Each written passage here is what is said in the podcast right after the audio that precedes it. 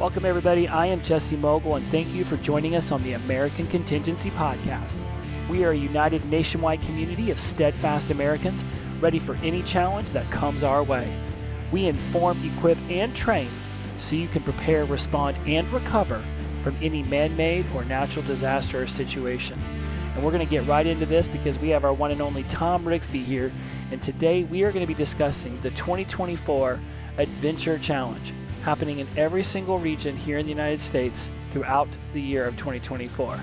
If you are already a member, then surely you've heard about this through your regional coordinators. After you've done listen to this episode, for those of you who aren't members, if you'd like to be able to become a member so you can join in our adventure challenge, there will be a link in the show notes. And by all means, go to AmericanContingency.com, hit join, and you can join for literally less than the cost of a value menu item at a fast food restaurant. I mean, come on. What a deal. Let's get on the microphone with Thom Rigsby so we can discuss the 2024 American Contingency Adventure Challenge because we got a lot to share with you today. What is something, Thom, that you would want everybody who's already a member or potential members to understand about the 2024 American Contingency Adventure Challenge? Yeah, I, I think there's three things. Uh, one is it's supposed to be fun. So let's have fun with it. It's a way to practice and demonstrate your proficiency in some of the skills that it takes to be better prepared. And it's a contest, but we do that to make it fun. So, number one is have fun. Number two is everybody can participate. There is a way for everyone to participate. Um, whether you are a contestant, whether you uh, are working on the course, you're station proctor, you are an actor, you are support, there's something for everybody to do, and and everybody should uh, participate. And number three kind of goes along with that. There's something for everyone, no matter what your skill level is. So even if you're just getting started, because you can choose to compete in a basic category, an intermediate category, or an advanced category. The tasks remain the same, but the conditions and the standards change a little bit to adapt it to your skill level. So no matter what your skill level is, everybody can participate. And even if you think you're an expert at all things, which may or may not be the case, that's where you find yourself. That I would encourage you to participate by teaching others what you already know. So, literally, everybody can participate. And I would love to see that happen you had mentioned that there being different levels, right? So let's just go with beginner, intermediate, and advanced. Let's pull one of these out specifically so you can just paint a picture so everybody gets a feel for what it is you're saying when you do that. And I think a, a really fun one to run through would be building a fire. What would be the beginner to intermediate to advanced level of that? Sure. So uh, everybody has the opportunity to carry, uh, you know, what you have on your person in a backpack as you go through the course. One of the tools that you should have in your pocket or in your backpack is a lighter. So if I am competing at the basic level, then I get to use whatever I have on me, which includes a lighter. So literally all I've got to do is know how to pile up, you know, stack the fire and light it. it has to be self-sustained within 10 minutes, be able to put it out. And that, that's it. That, if you're at the basic level, if you're at the intermediate level, then we take a couple of things away from you, like you can't use a lighter, nothing with a sustained flame. So no lighter, no torch. You have to use a striker, a lens, something else to start the fire. Then the standard remains the same. You still have to have a sustained, self-sustaining fire within 10 minutes, and then at the end be able to put it out.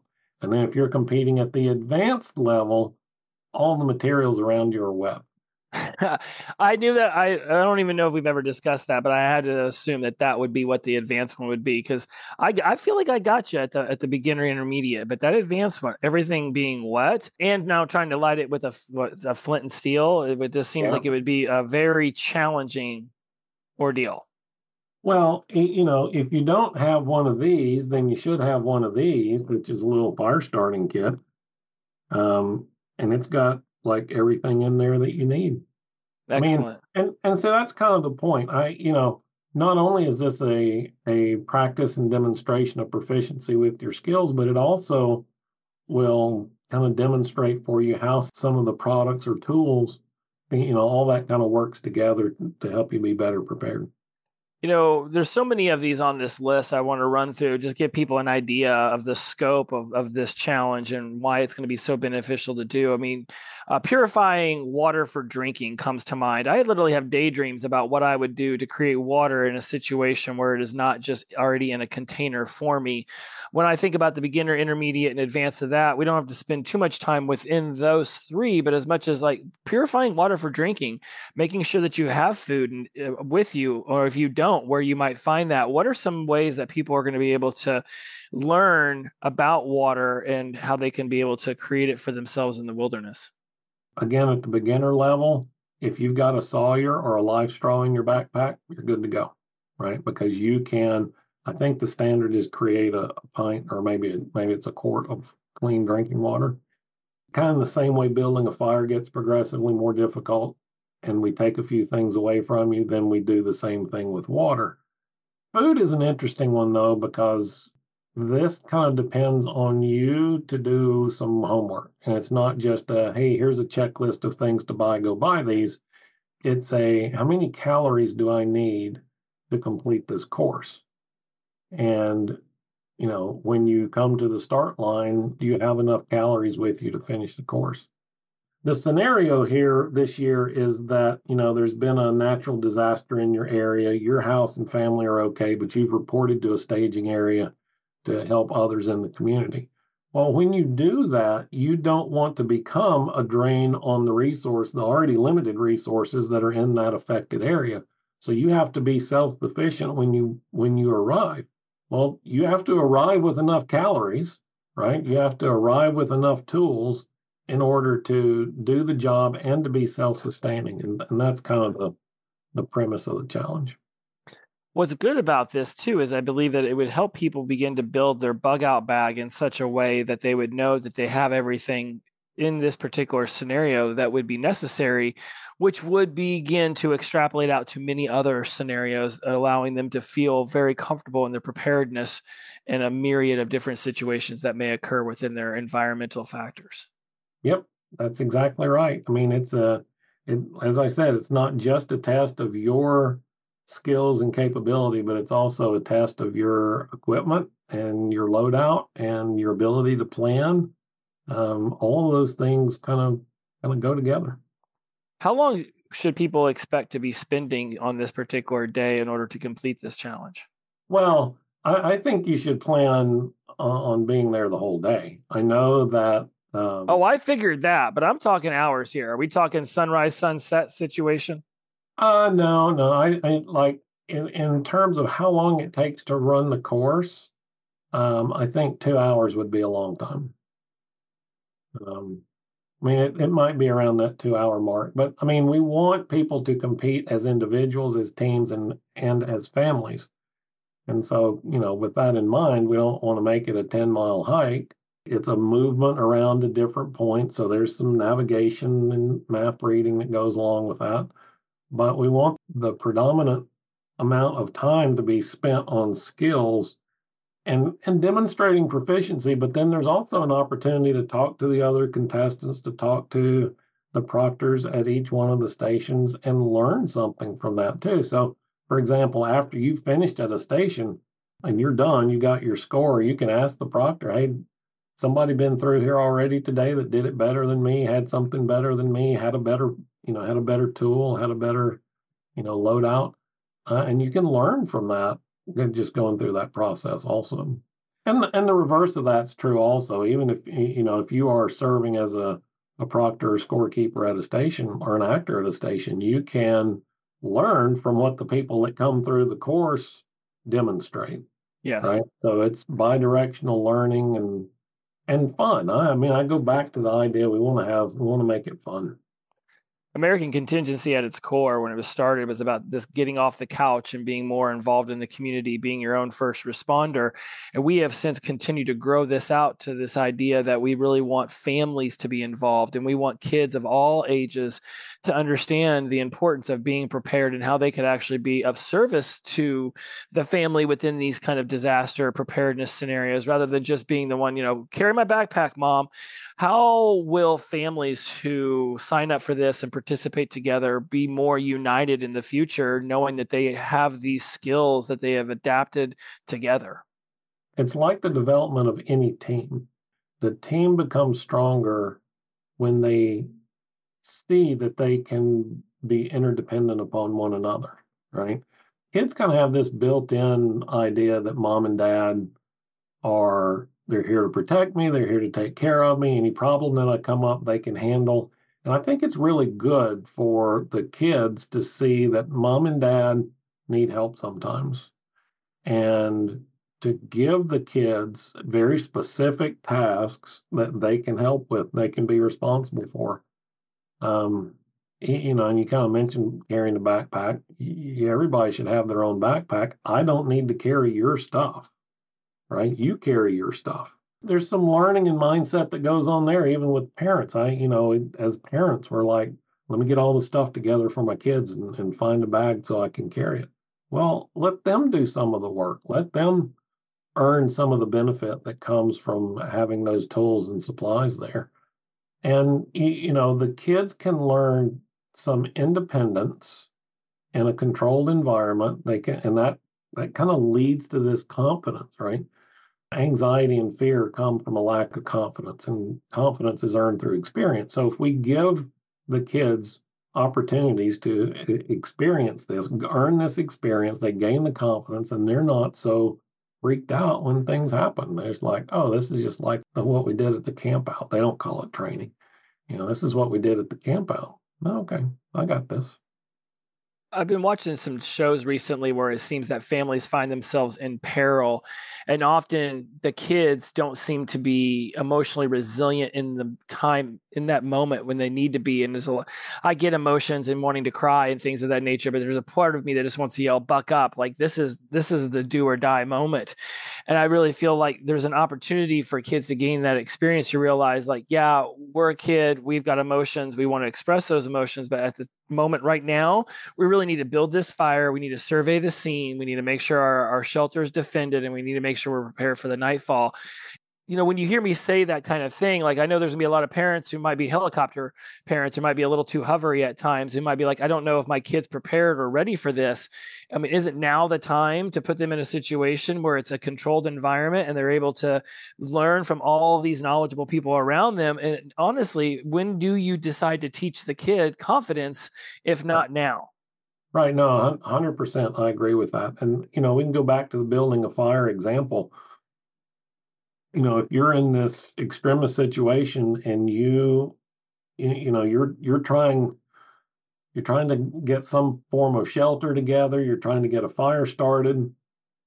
You know, it'd be really nice to say, kids, go get some kindling wood and some firewood, and they already know what to go get. They're not, what is that?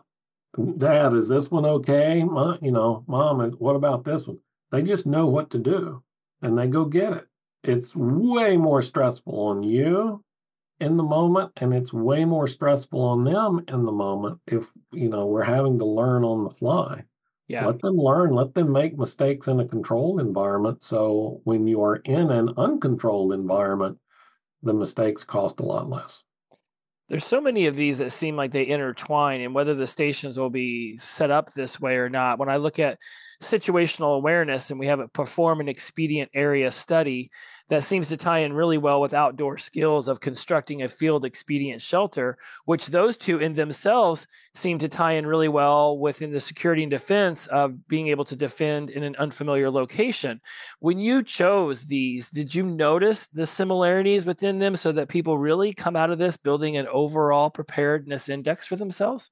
It's on purpose. An area study is just um, a field expedient area study, you can do, you can practice doing this when you stop to get gas, right? Instead of just standing there, you know, you you put the nozzle in the car and you you clamp it down and you pull your phone out and you start doing your phone. Look around. How many other cars are there? How many people are at those cars? How many cars are empty? How many are, you know, eh, what are the entrances and exits? What's everybody doing? How many people are in the store? Anybody running out of the store? I mean, that might be a sign, right? Be aware of your surroundings. that plays into where you choose to build a shelter. It plays into how you defend yourself in an unfamiliar location. All of these things kind of play into an area study. Yeah, that unfamiliar location might be out in the woods somewhere, or it might be in the grocery store. We see a video here in the last week or two of a family. Um, I think it was the mom and then the little girl, and then the dad was lagging behind. And, you know, this guy runs up and tries to snatch the little girl and run off with her well, if it hadn't been for dad lagging behind, mom never would have seen it. I mean, that guy would have been 100 yards down the sidewalk before she saw what happened. Right. So these things happen kind of no matter what setting you're in. So the area study just teaches us to open our eyes and be aware. And and defense is just, you know, how would I defend or protect myself in this area, you know, in, in this set of circumstances? I mean, here's a great example right? When you get out of the car to put gas in the car, do you lock the door? No, but I know that you should because that's how women can get their purses snatched from the other side. Uh, now, that's my, how your car can be driven off. Well, mind you, too, um, my car, all the doors are locked. They, it locks itself. So other than the driver's side door that I'm literally standing next to, um, and I don't get on the phone. I have this whole thing where I literally just stand there and I look around um, because I because I work with Amcon. So, so all of these things are a skill, right? I mean, and, and they're acquired and they're things that you need to practice. And, you know, this is just an opportunity, a fun environment, non non-threatening environment um, where you can practice those things. And we make it a competition, put a little bit of pressure on you, but not so much that it's, you know, it, you, nobody should take this as, you know, life and death circumstances. It's supposed to be fun it, it has this connotation to it just looking at this list of something that is just going to be a joy to learn some of these skills another couple that i paired together was uh, stopping bleeding and evacuating an inner in, injury spit that out mm-hmm. 10 times that's under medical but then also you can pair it up with mobility where you have movement with injuries and also route planning right and this is something that a lot of people we go hiking. Everybody loves to talk about how much they love the outdoors. Oh, let's go on a weekend hike. I mean, you can twist your ankle on like a 1% grade. This is not something that takes a lot. I mean, I watched somebody one time completely just fall on a sidewalk just walking in normal weather conditions. So now you have an opportunity to learn how to stop bleeding, evacuate an injury, which I assume just means cleaning the injury out. Also, being able to uh, create a route that you could then move with those injuries to get yourself to some level of safety. Yeah, you know, route planning is becoming a lost art. I mean, here you go, you know, plan your route. Uh, they wouldn't know what to do. I need Siri, I need Google Maps or Waze or whatever. Um, and and even those, while those are good tools, and I, I look at all of those as tools, right? We should we should take advantage of the best tool that we have available. And if that's my GPS enabled phone, then great, I should use that. But if I don't have that, I shouldn't be completely lost. Right. Right. That's route planning. And I need to take into account who's with me. How are they going to be able to traverse this? If I'm doing this, if I'm running this course with my family, can they go up and over that hill or do we need to walk around that hill? Right. I mean, it, it, it's just learning how to take all those things and, and really be thoughtful and mindful about what you do. And, you know, I mean, bleeding control, I mean, we run into that all the time, whether it's, you know, it, it's really wound management, right? I mean, it's how do you clean and dress something so it doesn't get infected? Or if you do have a serious injury, you know, and that can, we can step this up again based on skill level, but you have, you know, serious injury that can. I mean, we had a um, not too long ago, well, a couple of months ago now, a hockey player that died from getting gashed with a skate. Right? I mean, in a in a sport that we let seven, eight, nine, ten year olds play, you can die, right, for lack of bleeding control. Yeah. So, um, you know, understanding and it kind of goes to the assessment, right? Being able to assess the situation and assess the severity of the situation is pretty important because, you know, it, it reminds me of our youngest daughter when she was little. fell and broke her arm. And my wife called me on the phone and said, I, I think she broke her arm. And I said, We'll see if she can move her fingers. Right? If you break your arm, your uh, your forearm, I mean, you can move your fingers, but it hurts like an SOB, so you don't, right? Um, well, I mean, it's just learning how to do those assessments to figure out how bad and what the criticality of the moment is, and then preparing your response accordingly. I really like the route planning idea. What when you were describing the idea of GPS and stuff, that's that's like chunked up really high. I was on a hiking trip not too long ago with a friend, and we were just gonna go up the backyard of my old place, and he's like, "Okay, what are we going to do? I'm like well we're let's let's look and see what the terrain and how it undulates and what kind of barriers we might have in front of us. He's like no i thought we would just charge straight up the hill. And that's literally what he wanted to do.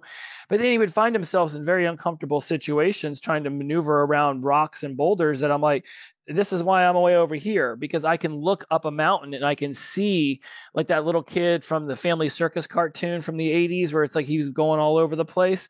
I see the most attainable route up a mountain and I don't think a lot of people even have that ability to look up a mountain and say, "Okay, this is where we should go because I see that one particular hurdle 500 yards ahead. Let's go ahead and start getting ourselves around that down here rather than finding ourselves 10 feet away from it. And then perhaps on you know a very steep gradient trying to maneuver around something that never needed to be in front of us to begin with. Right. Uh, i mean i that's one of the reasons why we need to get outside but i, I also want to be really um, careful and clear right that these things can happen in um, in, in the woods. They can happen in rural areas, suburban, urban, office buildings. You know, the crisis moments happen everywhere. And our ability to be able to respond to them shouldn't be, you know, so tightly bound to a location. You know, it's like starting a fire. I mean, it's a great example of starting a fire. That seems to be the one we are gravitating toward. Um, you know, I go back to, and this polar vortex dipped down into Houston, and people didn't know how to start a fire in their fireplace because it was for show, right? They they had no they had no supplies. They didn't didn't know how to start it. They wouldn't know how to maintain it. Um, so that fire doesn't necessarily have to be a campfire. I have watched people get confused on how to open their flue. Yeah. Yeah. So it's, and that'll kill you. I mean, you, you you mess that up, that can kill you. You will give yourself carbon monoxide poisoning in like two minutes. So in our fire, the way it works is if it doesn't hit a certain temperature until it reaches a certain temperature inside the fireplace, uh, the way the wind comes down the chimney uh, causes the smoke to want to come into the house. So we have to get it to a very, uh, I don't know what the temperature is, but I know it's very specific because as soon as I hit it, the smoke goes directly up. Yep. Right. And so I and so I I have to monitor how am I starting this fire with things that won't produce a lot of smoke. So cardboard, uh, leaves, silly things like that, uh, little branches off our Christmas tree. Don't do it with those because that will definitely fill my living room up with smoke. So solid, hard pieces of kindling that are really tiny will actually produce the temperature much quicker, getting the smoke out. And uh, it's just very interesting until you've experienced that once or twice and sort of played around with things. And that's what I think the adventure challenge is going to give people an opportunity to do. Like knot tying. My dad, we gave him a knot tying book for Christmas one time, and he sat there and off the top of his head knew like 20 different knots. And I saw somebody on a TV show the other day trying to tie a rope around a tree so they could use it to help everybody on this little situation in this scene get pull themselves up this very steep mountain and the TV show just completely blows over the fact that that all of a sudden the rope is just tied to the tree. But I'm like, nobody would probably know how to take one long 30 foot piece of rope and get it around that tree and knot it correctly. It's not a shoelace. Ropes ropes this thick and I'm like an inch and a half in diameter do not tie like a shoelace. But yet there are knots that are specifically built right. in order to be able to achieve that directive. You just need to put yourself in those circumstances. You know, it it is a lot of times we say we want to get comfortable being uncomfortable. Um, I don't I don't necessarily look at it as being uncomfortable. I look at it as a learning opportunity. right? And and so if I'm there and the task, you know, like, and this is part of the reason why we publish these tasks early in the year, right? So people can look at them and they know what they're going to be tested on. Uh, and it's not all of these. We, we've selected about half of them, I think, that will actually be used, and we're keeping that list a secret. But you know, these are all things that you can use. If you learn all of these skills, you will be better prepared. And you know, next year we'll come out with we'll add some more items to it. We'll have a whole nother list and a whole nother scenario, and we'll run through, you know, this this whole thing again in, in a way. And, and my desire is that we do it in a way that's relevant to you and your environment. You know, if you live in the suburbs and you work downtown and you don't even have a tent, man, doing a lot of this stuff out in the woods is not what's practical for you. It would be more practical to do this in a park. Kid fell off the monkey bars or something. You know, you work through those scenarios and, and do all of the same things, learn all of the same skills, but practice it in a context that's relevant to you. One of the interesting things that I have noticed when I discuss this adventure challenge with my friends, associates, and just explaining to them what we're doing here at American Contingency is uh, some of them will come back with, well, that just it seems embarrassing if I'm going to try to get my people in my neighborhood to all get together in the local park and we're going to teach each other how to set a child's broken forearm because they fell off the monkey bars. And there's this almost like they're creating this feeling of embarrassment and trying to learn these skills that you know, back in the day, our society was much more prone to just learning because we existed more outside and less on devices. What are your thoughts around those people who are creating that feeling of potential embarrassment or I'm going to look weird or all the neighbors are going to think my family's weird if we're out in the front yard practicing how to set a broken bone or start a fire or, you know, figuring out bug out bags with everybody in the driveway? So I go back to the definition of weird or abnormal, right? If you're the only family in the neighborhood doing it, then by definition, you are abnormal, right? Because normal is to sit on the couch and wait for somebody else to come take care of you when bad things happen. It has to start somewhere. And I would rather be embarrassed than incapable of taking care of my family. To me, those are the two kind of polar extremes. If I'm too embarrassed to do this, then I have to accept the fact that if my kid falls in the yard and gashes their leg open and they got, you know, this arterial bleed going on, even with a stellar response time of seven minutes, she's going to bleed out before the fire department gets there. And I have to be okay with that. And That's I don't think, a lot, I don't and I like a lot it. of parents are okay with that, but they don't they don't put it into the proper context. It's like, oh, we'll just call the fire department, they'll come take care of it. Okay, I want you to go right now and look up the average response time of your fire department. And then I want you to understand that you have to be responsible until they get there. Right. Yeah, because in my in my county, it's a volunteer. It's right down the street. It's volunteer, yeah. but the firehouse is empty. I went over there one time and knocked on the door to just to say hi, and nobody responded because there's no fire and they don't go. So imagine wherever they're at, they then have to get there, and even at the best response time, they still have lives. So you got to imagine 15 minutes to leave and get to the fire station, and then another seven minutes to get to my house. What am I going to do for those 21 minutes? Am I going to sit out in front of the house with a marshmallow and some graham crackers and chocolate and watch my entire life burn down? There's a chance that what I'm saying here comes across as harsh, but you know, life is. I don't do this all the time, but I generally, when we get into this kind of discussion, I say that the people who we call first responders are really second responders because you're always there first. Yes. Right? You're always there first. Yes, that's not an insult to say that. That is literally no. just labeling out exactly what it is. And and so if you're the first one there, what do you do? Right you know, if, if you're the first one there, what do you do until professional help gets there? And if it's a large scale event, if it's a tornado, if it's an earthquake, I mean, you've been in LA when there were earthquakes. I, I've been around tornadoes, we've been around wildfires, hurricanes. How long does it take them to come get you? It can take a really long time. It does not take long at all for your body to give up on you. You can go three minutes without air, you know, three days without water. Do you have a fire extinguisher in the kitchen? And and if you do, then why do you? Well, in case there's a kitchen fire. It's like, right. fire department's only seven minutes away. On average in the United States, fire department seven minutes away.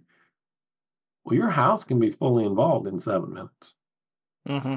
And by the way, just because they get there in seven minutes doesn't mean they're putting water on it in seven minutes. Right? So if they arrive on the scene and they see flames, your house is lost. They're not putting that fire out in time to save the house. So, you know, all of these things kind of lead us to this position where we have to we have to understand what's possible from services, infrastructure, and, and services, and what we have to be responsible for. And then learn those skills and be prepared. I might not be able to save my house, but I can get my family and the important things out of my house. And you know, at the end of the day, I can replace the house. Most of the things I can replace. I can't replace the people.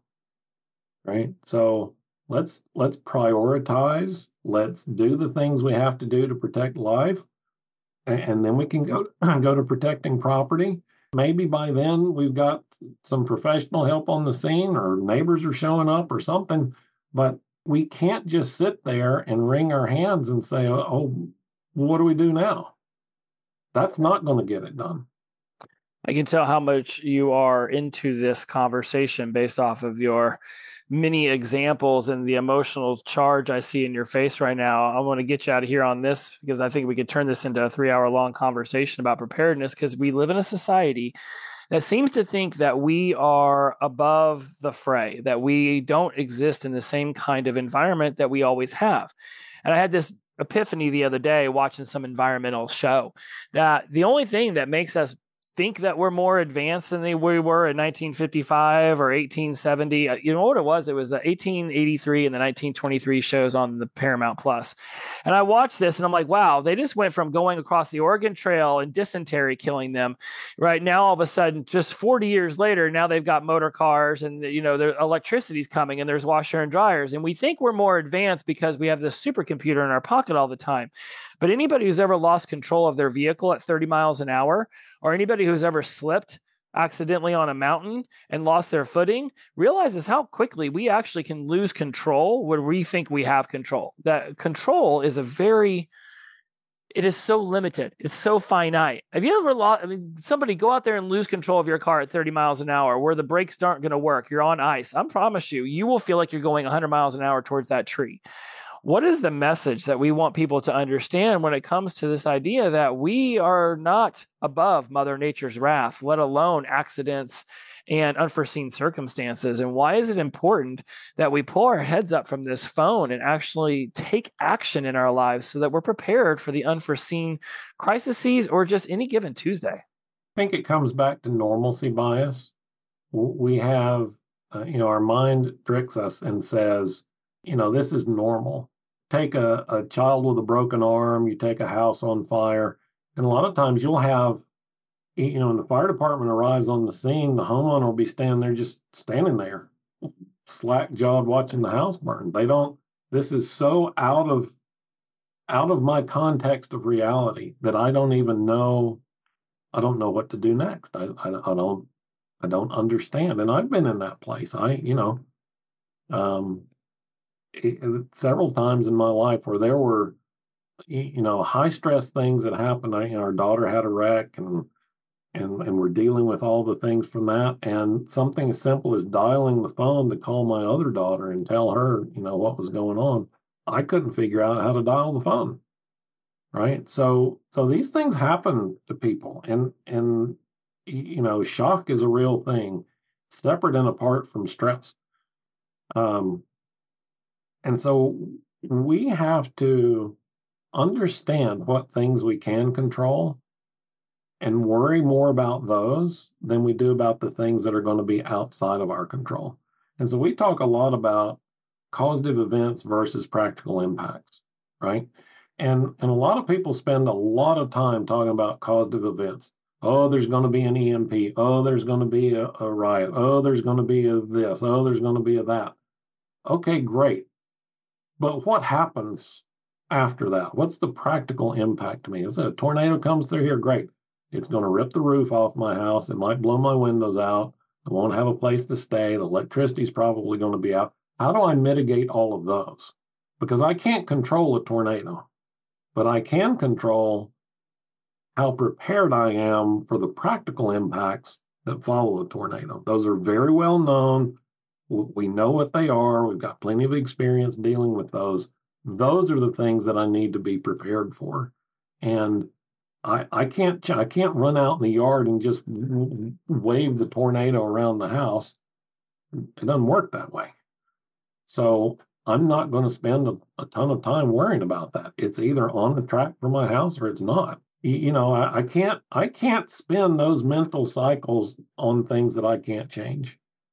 So this gives us, you know, the, the adventure challenge is just one little teeny tiny piece of giving us some practical experience controlling the things that we can control and and learning how to do that. Some of those are learned skills and and kind of releasing us from the idea or at least getting us out of the context of the causative event.